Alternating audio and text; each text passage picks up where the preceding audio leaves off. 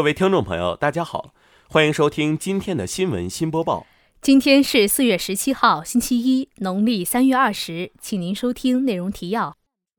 习近平同特朗普举行中美元首第二场正式会晤。时代呼唤这样的榜样。习近平总书记对廖俊波同志先进事迹的重要指示。如何看待养老金十三年连涨？辽宁大学场汉韵流芳九校联合大学生校际演讲比赛决赛圆满结束。辽宁大学青年志愿者协会举办城市儿童校园游活动。请您收听本期节目的详细内容。新华网消息：二零一七年四月七号，国家主席习近平在美国佛罗里达州海湖庄园同美国总统特朗普举行中美元首第二场正式会晤。两国元首就中美双边重要领域务实合作和共同关心的国际及地区问题广泛深入交换意见。双方认为，这次两国元首会晤是积极和富有成果的。双方同意共同努力扩大互利合作领域，并在相互尊重的基础上管控分歧。习近平指出，中美元首这次海湖庄园会晤对中美关系发展具有特殊重要意义。我同总统先生进行了长时间深入沟通。加深了彼此了解，增进了相互信任，达成了许多重要共识，建立了良好工作关系。且军事安全互信是中美战略互信基础，双方要共同努力，不断增进两军互信和合作。特朗普表示，我和美方团队非常荣幸在海湖庄园接待习近平主席和中国代表团。我同习近平主席谈得很好，建立了非凡的友谊。此次会晤取得重要丰硕成果。有力推动了美中关系向前发展，美方将同中方开展合作，努力消除影响两国关系的因素和问题，使美中关系实现更大发展。美中关系一定能发展得更好。两国元首会晤前，国务院副总理汪洋同美国财政部部长姆努钦、商务部部长罗斯启动中美全面经济对话机制。国务委员杨洁篪同美国国务卿蒂勒森、国防部部长马蒂斯启动中美外交安全对话机制，双方就相关问题进行了深入交流，商定了两个机制下一步工作的议程。两国元首对两个机制启动及取得的初步成就感到满意。本台记者邓亚卓。人民网消息：四月十五号，习近平总书记对全国优秀县委书记廖俊波同志先进事迹作出重要指示。要求广大党员干部要向廖俊波同志学习，不忘初心，扎实工作，廉洁奉公，身体力行把党的方针政策落实到基层和群众中去，真心实意为人民造福。广大党员干部纷纷表示，要以廖俊波同志为楷模和榜样，牢记党的嘱托，担当尽责，无私奉献，以实际行动书写对党和人民的忠诚。习近平总书记强调，廖俊波同志任职期间牢记党的嘱托，尽心尽责，带领当地干部群众扑下身子苦干实干，以实际行动体现了对党忠诚、心系群众、忘我工作、无私奉献的优秀品质。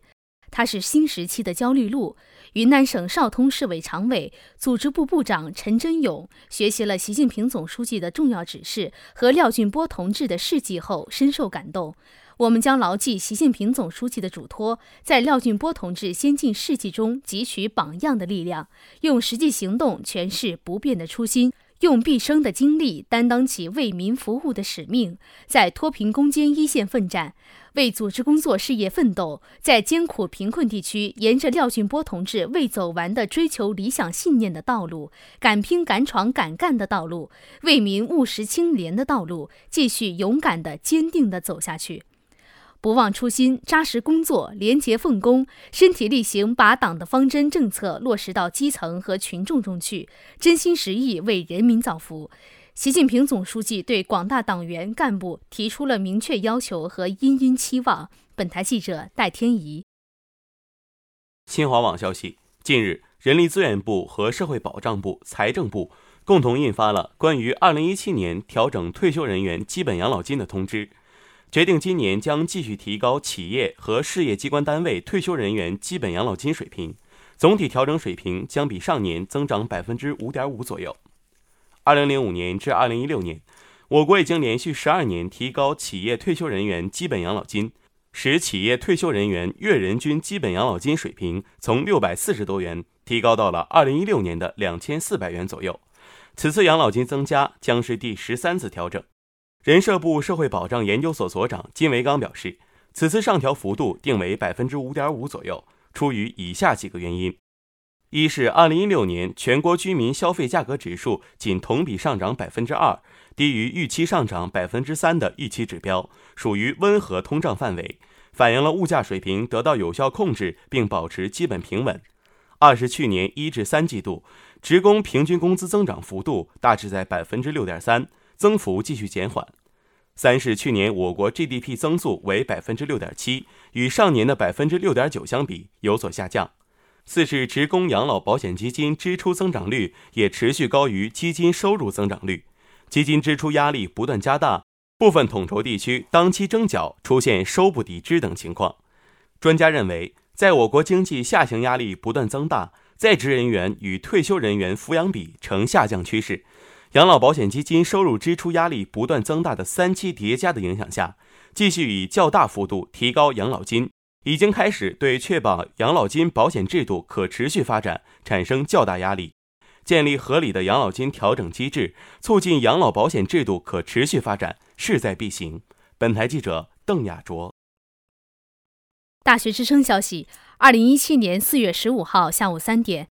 辽宁大学场汉韵流芳九校联合大学生校际演讲比赛决赛于辽宁大学蒲河校区新大学生活动中心举行。本次活动主要是由辽宁大学蒲河校区演讲与口才社团与辽宁大学社团联合会主办，由沈阳航空航天大学等九校共同联办，由辽宁大学团委等组织支持的大型演讲比赛。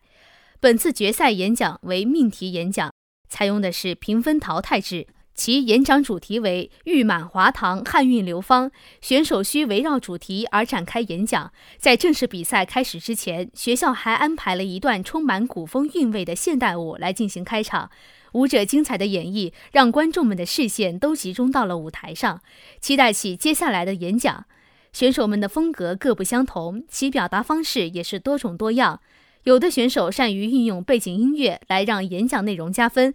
其与情感相配的音乐不仅渲染了演讲内容，还使情感更轻易地进行表达；而有的选手则倾向于学术派，利用清晰的思路以及大量的论证来使演讲变得更具说服力。本次汉语流芳九校联合大学生校际演讲比赛的举办，对于学生来说，不仅给了喜欢演讲且有思想的同学们一个展示的平台。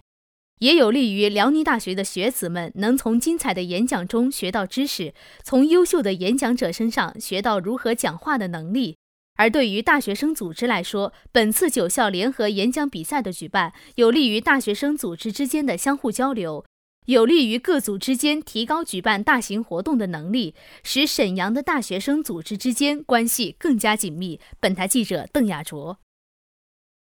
大学之声消息。二零一七年四月十五号下午一点三十分，辽宁大学青年志愿者协会于辽宁大学蒲河校区泽兴楼前大草坪上与小学生们会合，带领小学生们游览校园，了解辽大生活。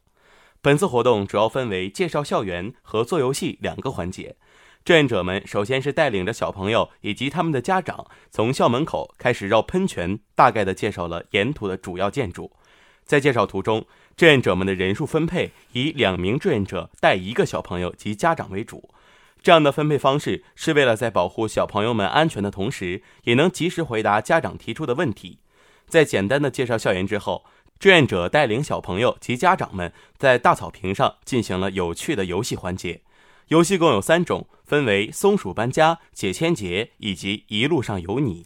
每个游戏都十分简单，且互动性很强。非常适合小朋友和大人们共同参与，而游戏中设置的小奖品也让其变得更有趣味性。在游戏过程中，孩子们不断的笑声让流动的空气都变得轻快起来。本次校园游的最后，志愿者们给每个小朋友一张明信片，让孩子们在上面写下自己的理想等，以作纪念。城市儿童校园游活动有利于志愿者们向家长们宣传辽宁大学，增强辽宁大学影响力。同时，让孩子们对大学校园产生兴趣，从而激励他们好好学习，为未来考上理想的大学而努力。本台记者邓雅卓报道。今天的节目就为您播报到这里，感谢导播黄家鹤，编辑邓雅卓、戴天怡，主播于建勋、李嘉欣。接下来，请您收听本台的其他节目。